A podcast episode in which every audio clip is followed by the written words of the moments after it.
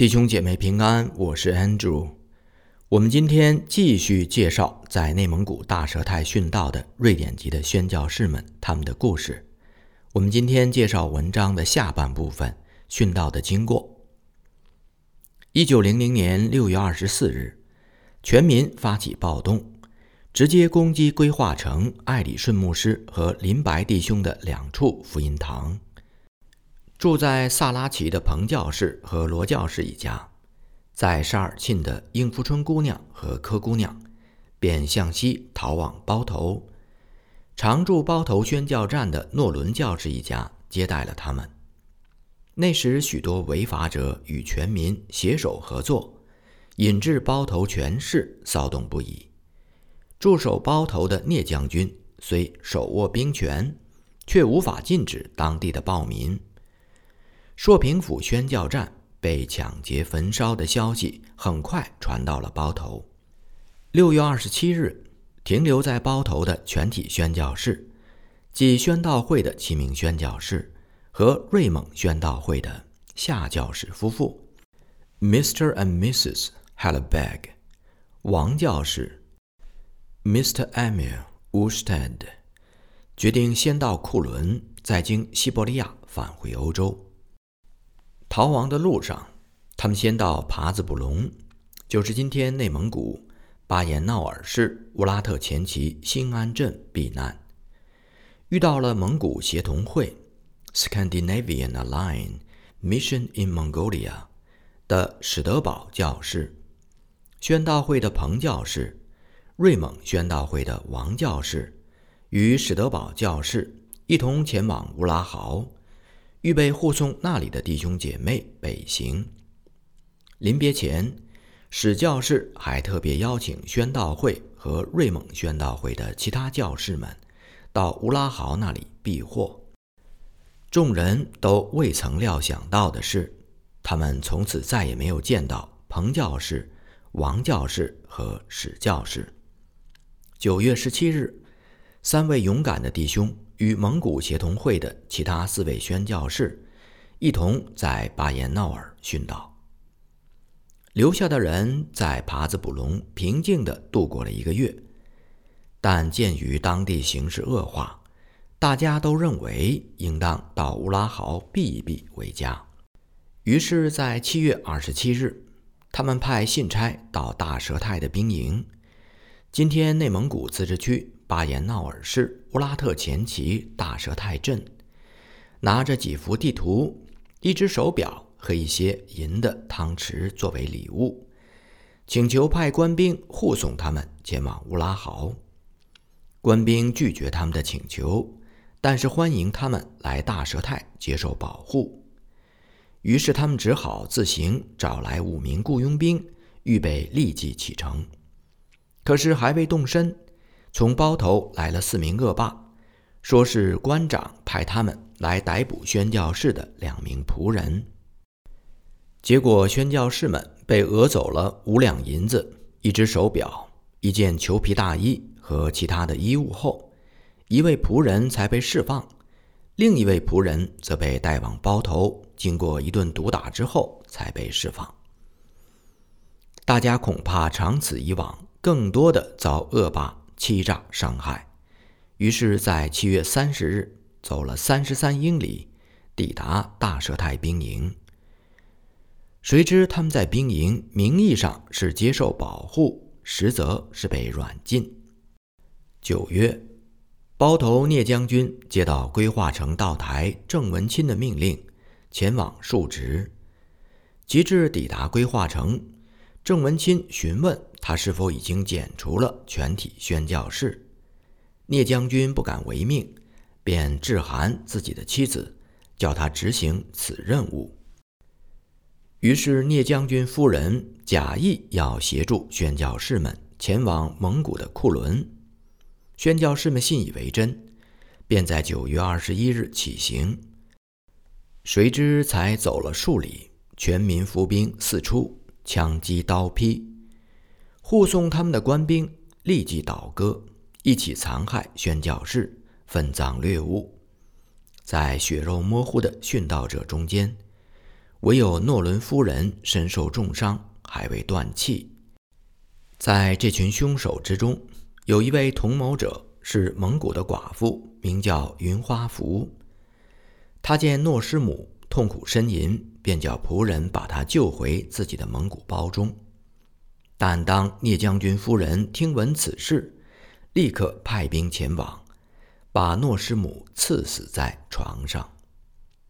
殉道的时候，诺教士二十九岁，诺夫人三十五岁，诺家的大女儿约四岁，小女儿约两岁。罗教士二十七岁，罗夫人二十九岁，罗家的婴儿约一岁。应福春姑娘五十一岁，柯姑娘三十三岁。夏教士夫妇年龄不详，他们的小女儿约四岁。美国宣道会处理安葬事宜的伍约翰夫妇，Mr. and Mrs. John Woodbury。经过毕克奇、萨拉奇和沙尔沁，最后才到达包头市。每到一地，他们凭吊各宣教士的宣教站和住宅，但见处处残垣断瓦。最令人神伤不已的是，破坏了的婴儿床和玩具也散落一地。之前的东西都不见了，只捡回了大堆的私人信件。和福音单章，有用的福音单章，他们全部交给陪伴同行的传道人王德范。但私人信件，武士夫妇小心看过之后，重要的拿回去寄给殉道者本国的亲人，其余的通通烧掉。在沙尔沁的孤儿院，当应姑娘和柯姑娘。被迫立刻逃亡的时候，留下了数十位孤儿，也都是生死未卜。当武士夫妇经过孤儿院的时候，却遇到了一位曹奶奶。她原是一位军人，甘愿负起照顾孤儿院的重任。她带着两个女孩子和八个手抱着幼儿的女子来见武先生。一名女孩名叫兰慧。大约十岁左右，是蓝眼睛、淡黄头发的高加索人。多年前，山西省大饥荒的时候，卖他的人把他的头发染黑出售，但遇到慈心的宣教士拉逊 （Franz August Larson），把他买了下来。后因不便长期照顾，便送给应姑娘抚养。另一位名叫沙日，是瞎了一只眼睛的蒙古女孩，她母亲还健在，但家里太穷而养不起她，遂送到应姑娘的孤儿院来。这两个女孩加上被抱来的八个幼儿，便是孤儿院剩下的十个孤儿了。这群又可怜又忠心的照顾孤儿的妇女们。还在等候着两位瑞典姑娘回来。伍约瑟便与当地官府交涉，征得他们的同意，允许这些妇女把十个孤儿送到上海，由他们负责找人领养。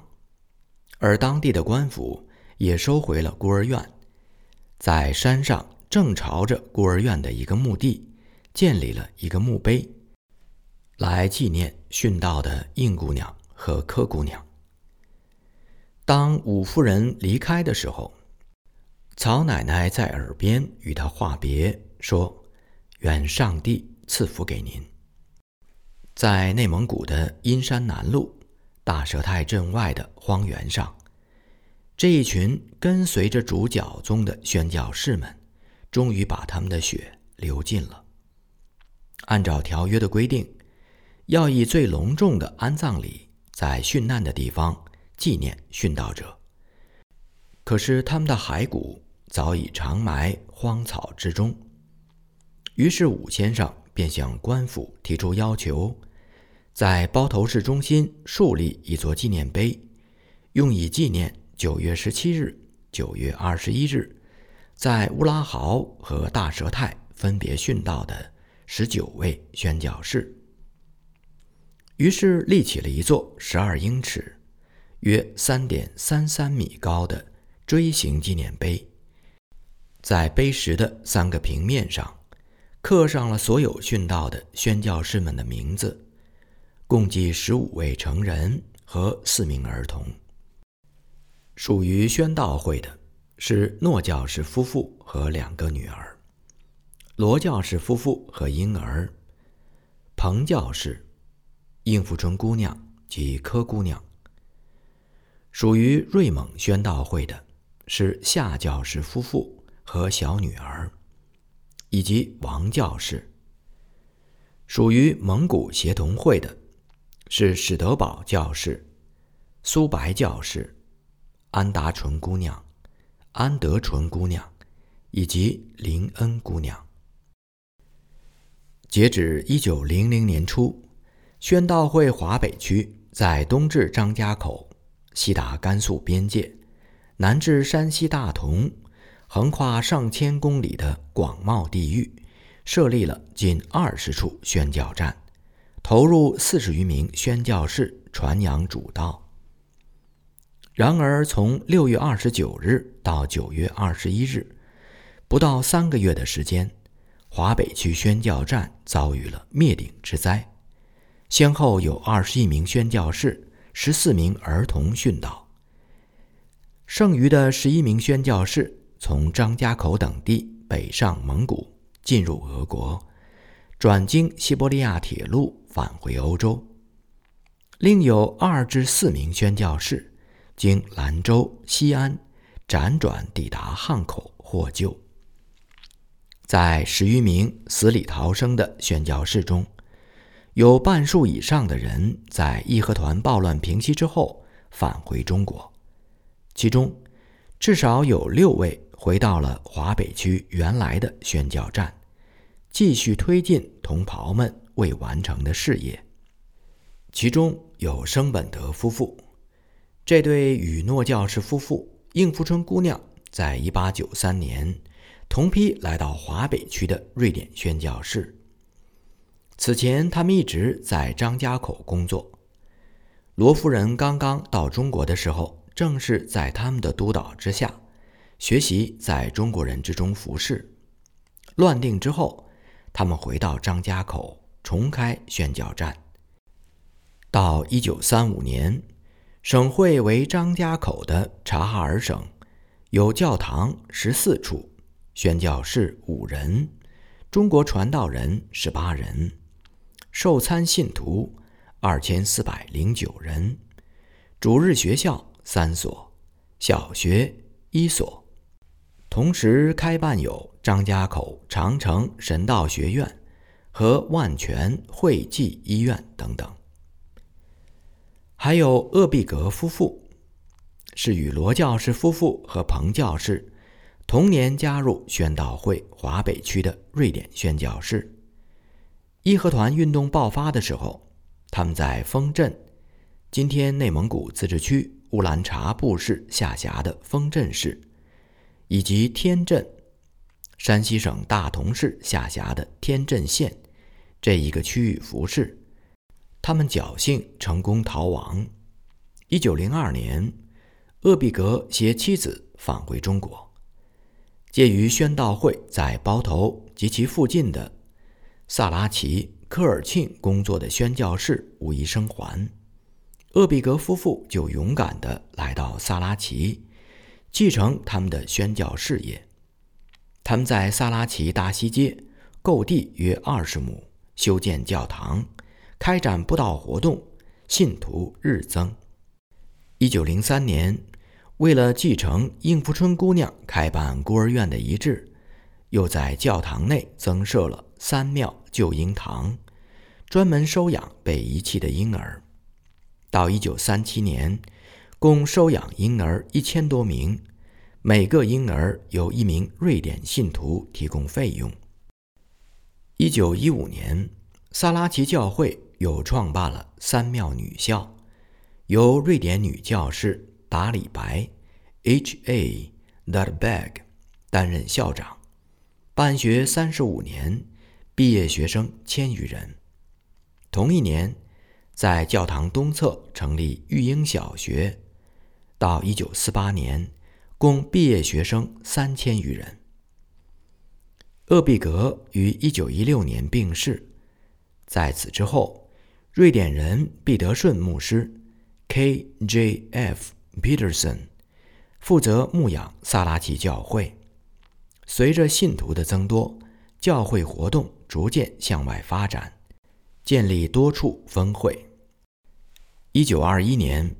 瑞典人瑞文生牧师 J.H. Svanson 在萨拉奇主持设计，建成可容纳一千五百人的人字形大礼堂一座，其正门上方建有高三层的钟楼，悬挂一百五十公斤重的大钟一口。每逢礼拜鸣钟，其声响方圆二点五公里内都能够听到。一九二二年，瑞典人史比善牧师在萨拉奇创建西医诊所——三庙医院，开设妇产科、心法接生。这间医院一直持续到一九五零年。一九二八年至一九二九年，绥远省省会为呼和浩特市，就是今天内蒙古自治区的中部。大旱。城乡灾民遍地。萨拉齐教堂与华阳义政会成立平跳局，设立四个州场救济灾民，共救济一百五十万人次。一九二九年，毕德顺在救灾的过程中感染伤寒，不幸去世。一九三三年九月，宋尚杰博士。随伯特利布道团赴察哈尔绥远举行兴奋聚会。九月十日，在张家口接待他们的正是生本德夫妇。关于在绥远的行程，宋尚杰留有详细的日记，现摘录如下：九月十六日到达规划，艾奎西牧师来接，他告诉我，庚子年。有五六十西人蒙难，千余信徒殉道。殉道之处，信徒信心加倍坚固。一个母亲七个孩子都被杀，只留下一个，心依然泰然。九月二十三日，离规划到达包头。包头瑞文生牧师告诉我，他大病将死时，求告主。主指示他十二点必立刻痊愈。旁听者认为他疯了。果然，该晚十二点有能力加在他身上，病立好。九月三十日，离开包头到萨拉奇，安牧师领我们参观孤女院，最小的才六岁。安牧师告诉我们，有位孟教士曾到萨拉奇领会。专讲罪与重生，长寿逼迫，他很有信心，没有自己。每次讲道，深信主与他同在，所发之言必不落空。安牧师病时，经他代祷后，立刻痊愈。此城多月不下雨，他领许多人祷告，当天晚上就下雨。这次在包头，与童工骑骆驼。到一些殉道教士墓前拍照留念，亦看见许多孤女之墓。我感到，人非有未到殉难之心，否则主不肯高你。在庚子之难两个甲子后的今天，宋尚杰的这句“人非有未到殉难之心，否则主不肯高你”，依然掷地有声。一九零零年，许多宣教士和中国信徒因着这样的未到殉难之心，无惧刀剑与烈火，坦然赴死。义和团暴乱平息之后，又有许多宣教士因着这样的未到殉难之心，义无反顾地来到中国，宣扬上帝的爱与赦免。大逼迫时期，家庭教会的属灵前辈们。以及一切忠心持守主道的信徒，又因着这样的未到殉难之心，不但没有被强权压垮，反倒得着圣灵的能力，使教会结实百倍。亲爱的弟兄姐妹，今天你我是否也有未到殉难之心，以致可以继续承接从主而来的使命呢？以上就是今天节目的全部内容，感谢您的收听，愿我们的主耶稣基督大大与您同在，我们下次节目再见。